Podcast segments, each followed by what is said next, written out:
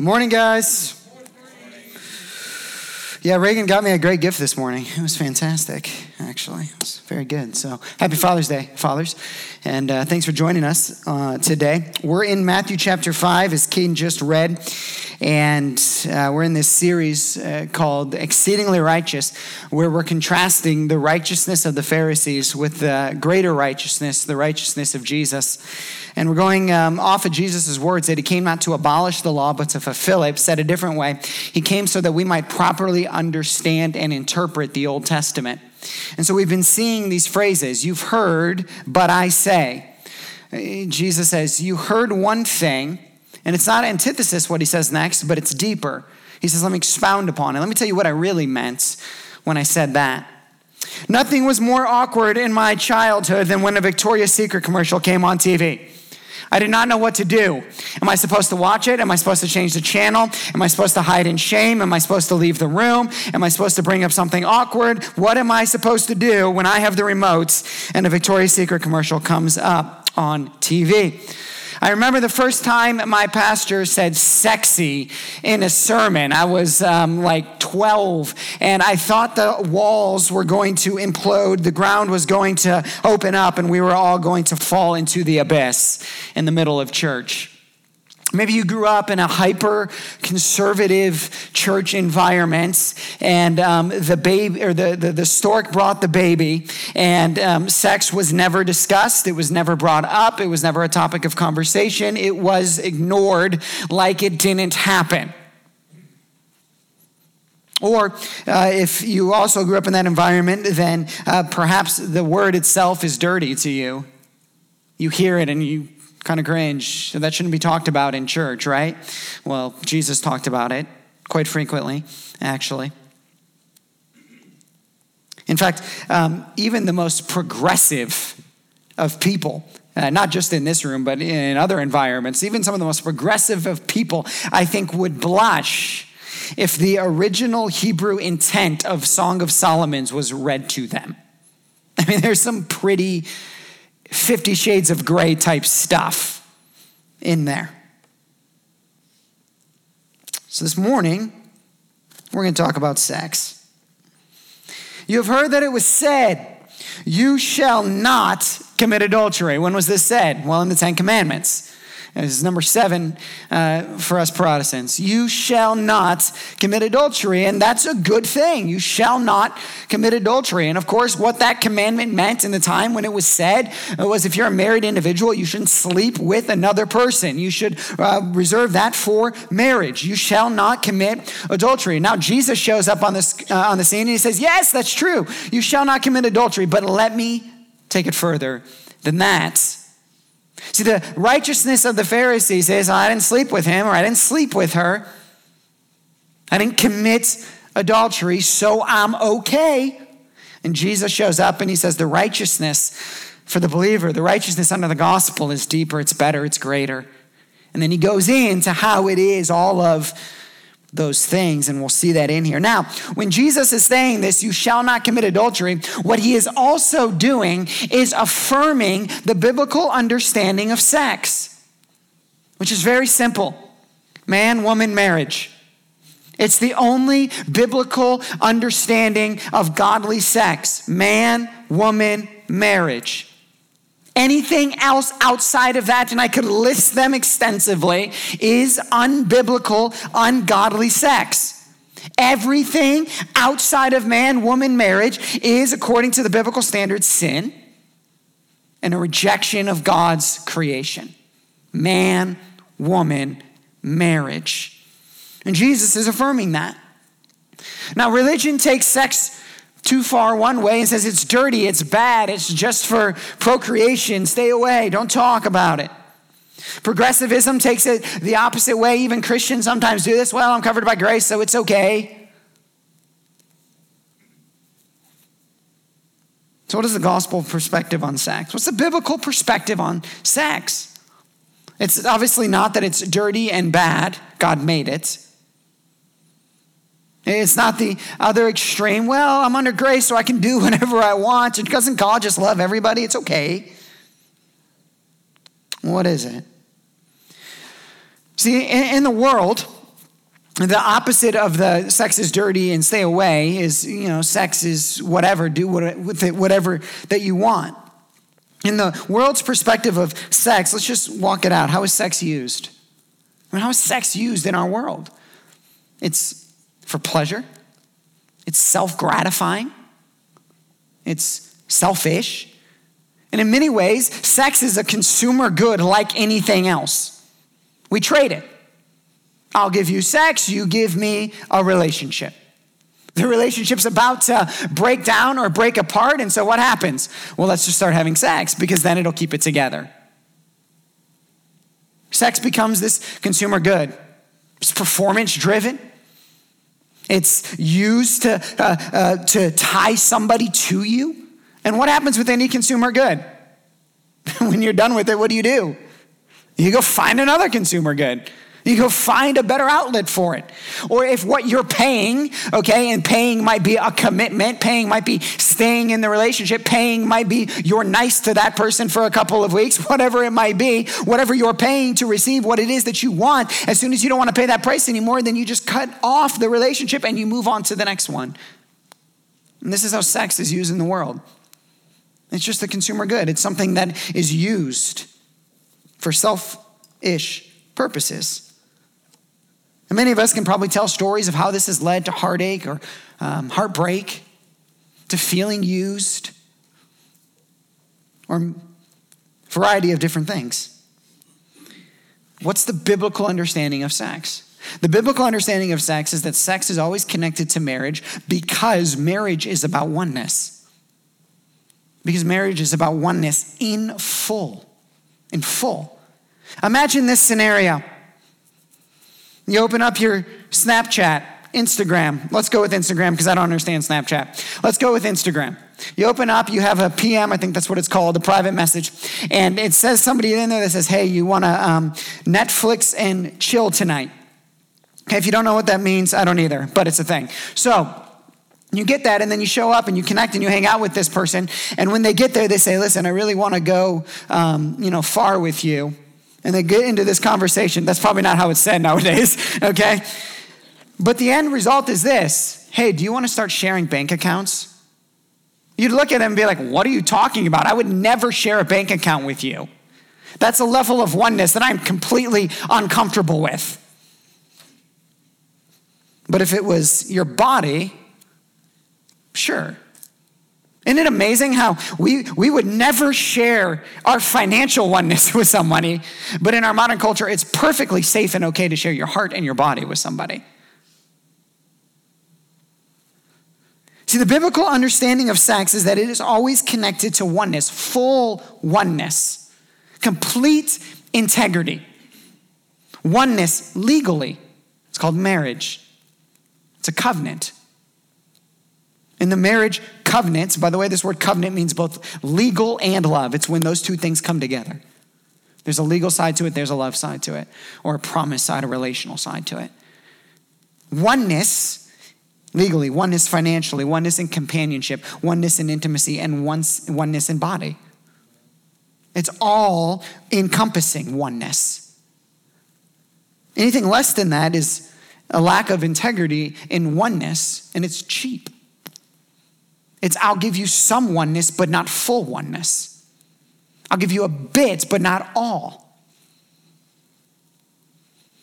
Now, the biblical understanding of sex, when we really look into it, is so much higher than anything the world can offer. It's so much, it's so much better. Why? Because what the scripture is teaching is this. Sex, then, is not just a consumer good that we trade back and forth. It actually becomes, Tim Keller says, it's a sacrament. It's a sacrament.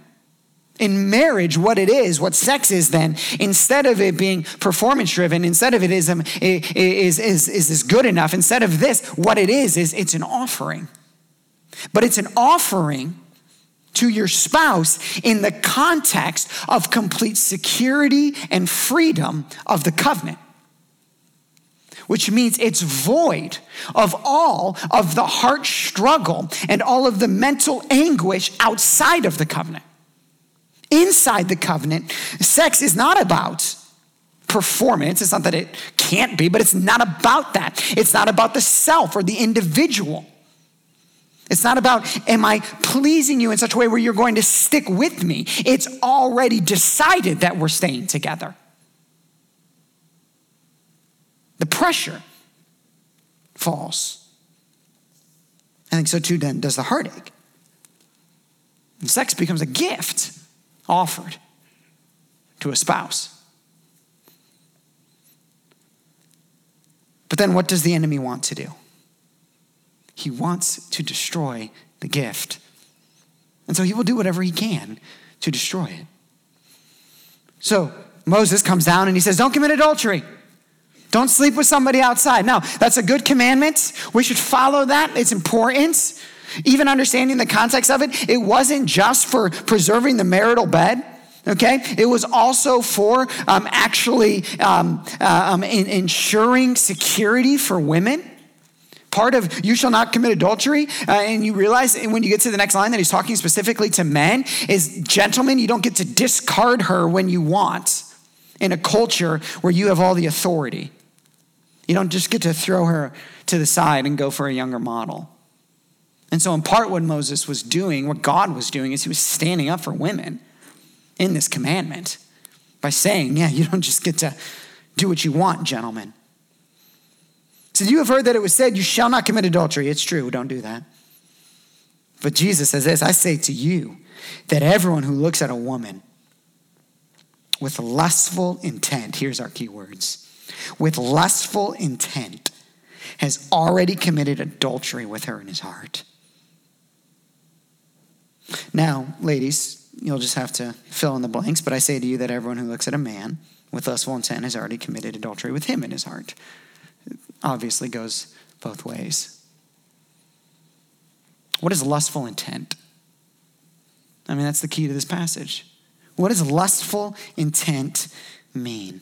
It's interesting, the words lustful intent here are actually, the, the word lustful is a word that's more typically used to describe money and idols than sex in the Bible.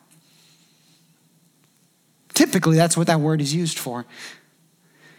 In other words, if you were going to like hyphenate this word, you would say, whoever has greed, I, greedy idolatry view of sex a greedy idolatry view of sex, and then intends to use that in some way outside of their marital bed, has already committed adultery with that person in their heart.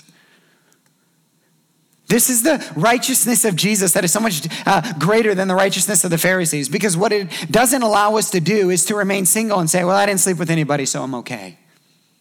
And it doesn't allow us to be a married person and say, Well, I never actually slept with them, so it's okay.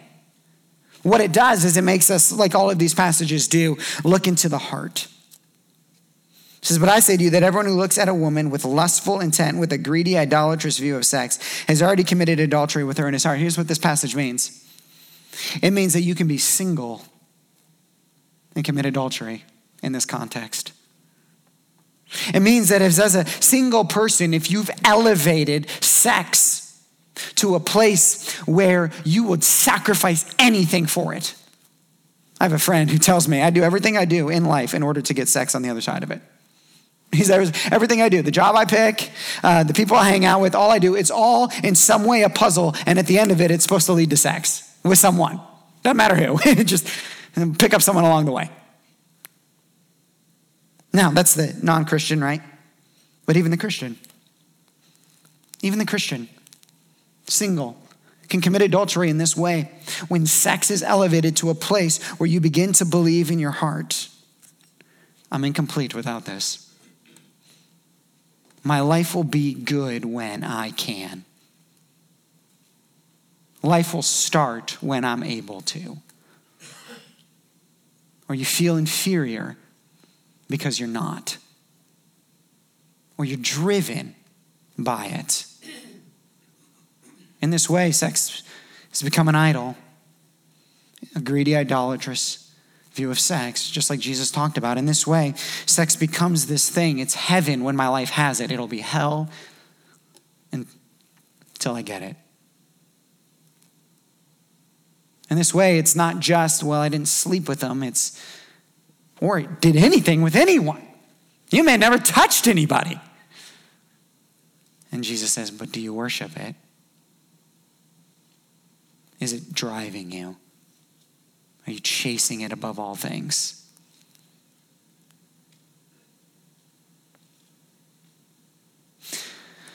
Okay, let's not just pick on the single people. We'll get back, by the way, on what we need to solve all this stuff. What else is lustful intent? Well, statistics will say that over 50% of churchgoers are viewing pornography at least once a year. So, pornography and masturbation, which, by the way, if sex is all about oneness with another person, and then obviously pornography and masturbation don't fall into the category of oneness with another person. Even secular psychologists now will talk about the damaging effects of pornography how it decreases sexual and marital satisfaction, how it destroys intimacy with future spouses, how it perverts the mind. Psychologists now also have um, begun to understood that we actually carry shame in our brains like a weight. that actions that we would typically associate with shame actually begin to cling to our brains like a weight that we carry. Pornography and masturbation, a, a gross misapplication of a gift of God. And what a trick by the enemy. What a trick by the enemy that, he, that, that, that, that God would create something good, right, and beautiful, and that it would be abused by an individual who thinks that's what they want or deserve in life, and the very thing that they then chase destroys their ability to enjoy the gift that God had for them later. What a ploy by the enemy. And statistics would say over 50% in the church are viewing regularly. So let's not pretend. Let's not pretend. Lustful intent, though, uh, in some ways, I think porn and masturbation has become the new committed adultery. There's like a sexual checklist, right? Well, I didn't sleep with them, and I don't look at, um, you know, I don't watch stuff online, right? But here's what most of us probably know one, there might just be enough up here that you don't even need to watch something. Or let's take it a, deep, a level deeper. Sex, uh, lustful intent is any time you are driven relationally by an underlying sexual desire that you're not addressing. Let me tell you what I mean by that. It means you're a married person. I'm particularly talking to married people or um, single people who are de- dealing with a married person, okay? Not necessarily two single people, um, though you single people still need to listen to the intent of the heart. This is when a married person makes decisions based on an underlying sexual desire that they're maybe not even admitting to themselves. Like, um, why do you respond to that person's email and not that one? Why do you text that person back and not that one? Why are you in that team at work and not that one? And if you're honest with yourself, it's because you're sexually attracted to them. And you're now actually making decisions based upon a sexual desire that is actually destroying oneness with your spouse. That's why you text that person. That's why you email that person. That's why you Facebook that person. That's why you're nicer to that person. And you might play it off with, well, it's just the way the work has to be. Is it? Do you have to text that much? Do you have to meet one on one? Do you have to talk that much? Or do you crave it? Is it actually satisfying a hole in your life? And you're going to that for an underlying satisfaction. This is lustful intent. This violates the marital covenant, just like viewing porn, just like sleeping with somebody else. Do you see how deep the gospel is? It doesn't let us just stop at our actions. It just keeps going down and it makes us ask why? Why?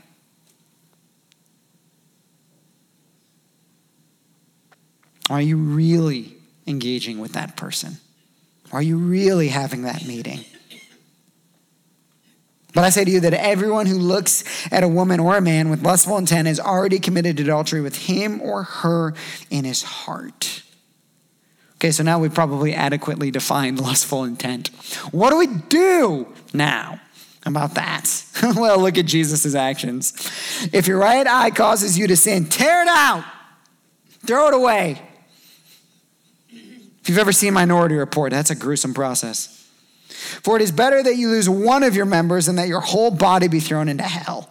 And if your right hand causes you to sin, cut it off and throw it away. For it is better that you lose one of your members than that your whole body go into hell. I'll talk about the implications of this. There's two things that I think Jesus is trying to do here. The first is he is saying this sexual temptation is strong, and in order to fight it, there has to be an equal and opposite strong reaction to it. He would say, tear it off, cut it off, get rid of whatever it is that you got to do. And so, whatever it is that is leading you down that path, you're going to have to have a strong reaction against it. I had a friend in college who uh, he would say whenever he was tempted to view pornography, he would, um, there's a Bible verse that says, flee from sexual temptation, right? And um, by the way, that word flee is like run for your life. And so, whenever he was tempted sexually, um, like to view something online, he would literally go for a run. he was like running from his computer. Why? Because it takes an equal and opposite reaction, a, a strong. Jesus, I mean, uh, some people have rightly called this radical amputation.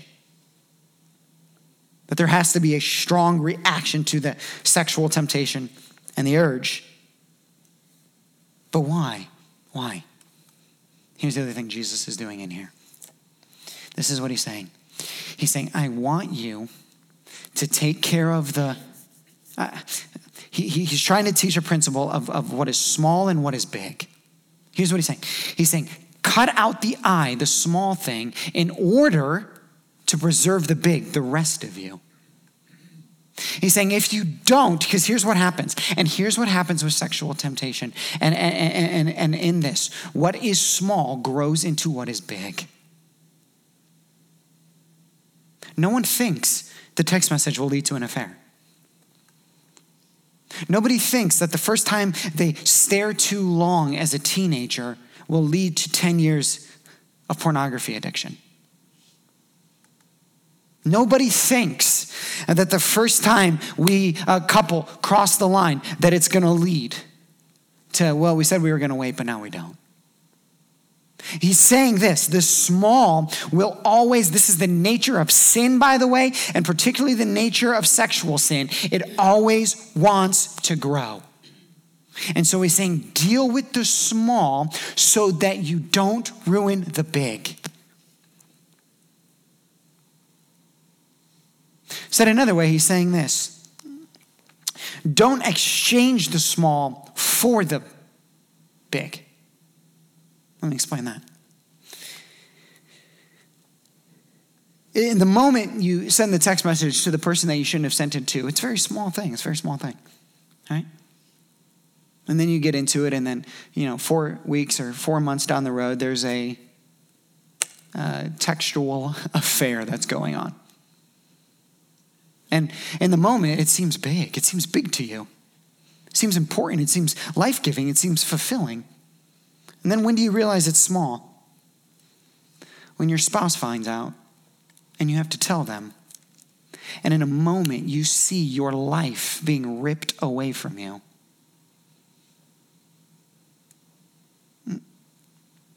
In a moment, you see all the trust that you built up with that person gone. You see the possibility of divorce on the table. You see your kids staying at a different place than where you are. And what you did in that moment when you sent that text is you started a process of exchanging something so small. Because I promise you, in the moment when you're faced with all of that, you're gonna look back at that little textual relationship and those little texts and those little things that you said as so small. And you're gonna say, Why did I exchange what was so big, what was so great, my family, my marriage, these years, for something so small.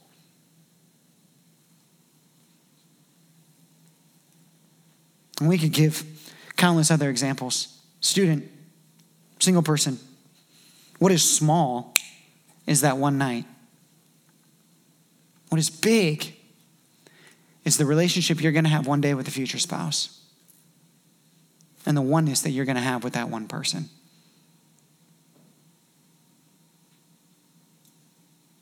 What is small is anything and everything you view online. And what is big is the intimacy that you're to have with your spouse. And Jesus is saying, don't exchange the small or the big for the small. So, what do you do? You deal with it when it's still small. That's what you do. He's saying, deal with it right at the beginning. Here's what never happens the opposite happens all the time. Happened this week, in fact. God always has a way of doing that. I had a friend outside of Toledo text me, I don't think my marriage is going to make it. My wife found this on the computer. Right? That conversation happens all the time. You know what conversation rarely happens? I'm slightly dissatisfied in my marriage and it's making me think about texting somebody. That conversation never happens. And Jesus is saying, deal with it here when it's still small, before your life has been driven into hell. And the hell here actually is um, the word that Jesus uses for hell here. It does have eternal implications, but many theologians would say that it's actually more earthly than heavenly in this particular case. That what he's actually talking about is not your eternal salvation, but your life is going to feel like hell. Saying if you don't deal with it heal here and you let it progress. I mean, Lindsay and I talk about this all the time. I say to her, or we talk whenever this topic comes up, and I, and I will say this to all of you in front of me. Everything I did, from holding hands to anything else, prior to meeting Lindsay, I look back and say, I wish I wouldn't have. There's not a single interaction that I had with a member of the opposite sex in a physical engagement prior to my wife that I look back and say, I'm glad I did that. Not one. And I can't look back now and see how any of that produced anything good in my life. In fact, I can point back and say how it produced hell.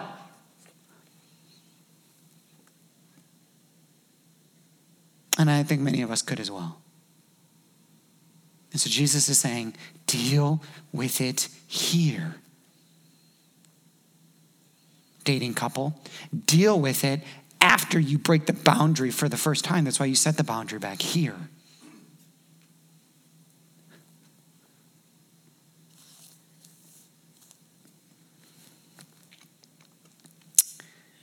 Deal with it when it's still small so your life does not get drug into hell.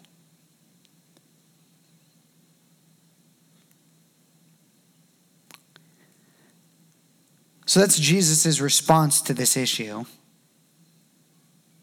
That's what he that's that's how he tells us how to deal with it. But of course, we're just looking at three verses, so let's give a greater context because I think we need a greater context for this. Because I think even in this, Jesus is preaching the gospel. Even in this, I think what Jesus is teaching is sin is so powerful that there has to be a radical offering or a radical gift in order to deal with it. He's saying something small has to be sacrificed to preserve something greater. What a beautiful picture of the gospel. Jesus knew that sin would drag all of us into hell. And so what did he do? He didn't offer an eye, he didn't offer an arm, a hand. He offered his life. He offered his life. Jesus offered his life as, in essence, something small for something greater. What? The kingdom with us, salvation for us. He offers himself. Why? So we don't get drug into hell. Now, Jesus doesn't operate with lustful intent because Jesus never operates selfishly. And lustful intent is always mirrored with, with, um, with selfishness. But what does Jesus do? Oh, he gives us a picture of a greater marriage, a greater intimacy with him, a oneness with him. A oneness with Him that is not a consumer good, a relationship with God that is not a consumer thing. It's not a performance driven thing. It's not a, am I, am I good enough for you, Lord? But a relationship with Him that is a commitment, a covenant, salvation. A relationship with Him that gives us great safety and great security. That gives us great love because we know it's not about what I do, it's about what He did for me. This is the gospel. It's the only thing that stops our whole lives from being drug into hell. But then what do we do after that? It starts there. Of course, Jesus teaches us radical amputation here. He teaches us if you're addicted to porn, you should probably set up some boundaries and put some software in your computer. Yeah, that's what he's teaching here. Okay, he's telling you to take action. He's telling you if your um, flirtatious relationship with that coworker or that acquaintance is progressing too far, then stop. So you have to change jobs. It's better than an affair. So, so you're um, in your relationship and you have had the conversation 37 times about how you're going to stay pure next time and you don't. Get married, make a plan for it, or break up, or put in some new boundaries. He's saying, take action. Take action. Do something.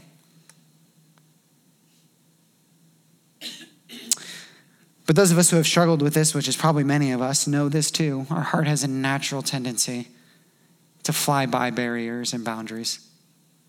And so we do need something else. We need something else. The first, two things. First is we have to remember who we are in Christ. We have to, particularly in this issue. Like the song we just sang, we have to remember who God says that we are. First, it means this whatever's happened up to this point in your life cannot be changed, but also will not define you. And if Christ does not define you by sexual sin, then nor should anyone in his church. And anyone who would does not deserve a place in your life. And it reveals a lack of their understanding of grace more so than your past sin. Grace covers you, there is no condemnation. You are not defined by a sexual past. That is not the gospel. And anyone who would hold that over you doesn't understand it. So you must wash yourself anew in grace over and over, over and over, over and over. And then you must and you have to be empowered by the Holy Spirit in this. Because eventually, your flesh will want to fight against every boundary that you put up. And ultimately, no boundary will stop you. They're good, do them. They're good. But ultimately, only a change from here will matter. And so you pray as you understand His grace for the power of His Holy Spirit to come and to change you to change you single, to not worship intimacy and marriage and sex, but to worship Jesus. To change you, porn addict, to not find power and control and worth in that, but in Him. To give you self control with your wandering eye, your wandering text, or your wandering conversation. And to stop it while it's still small.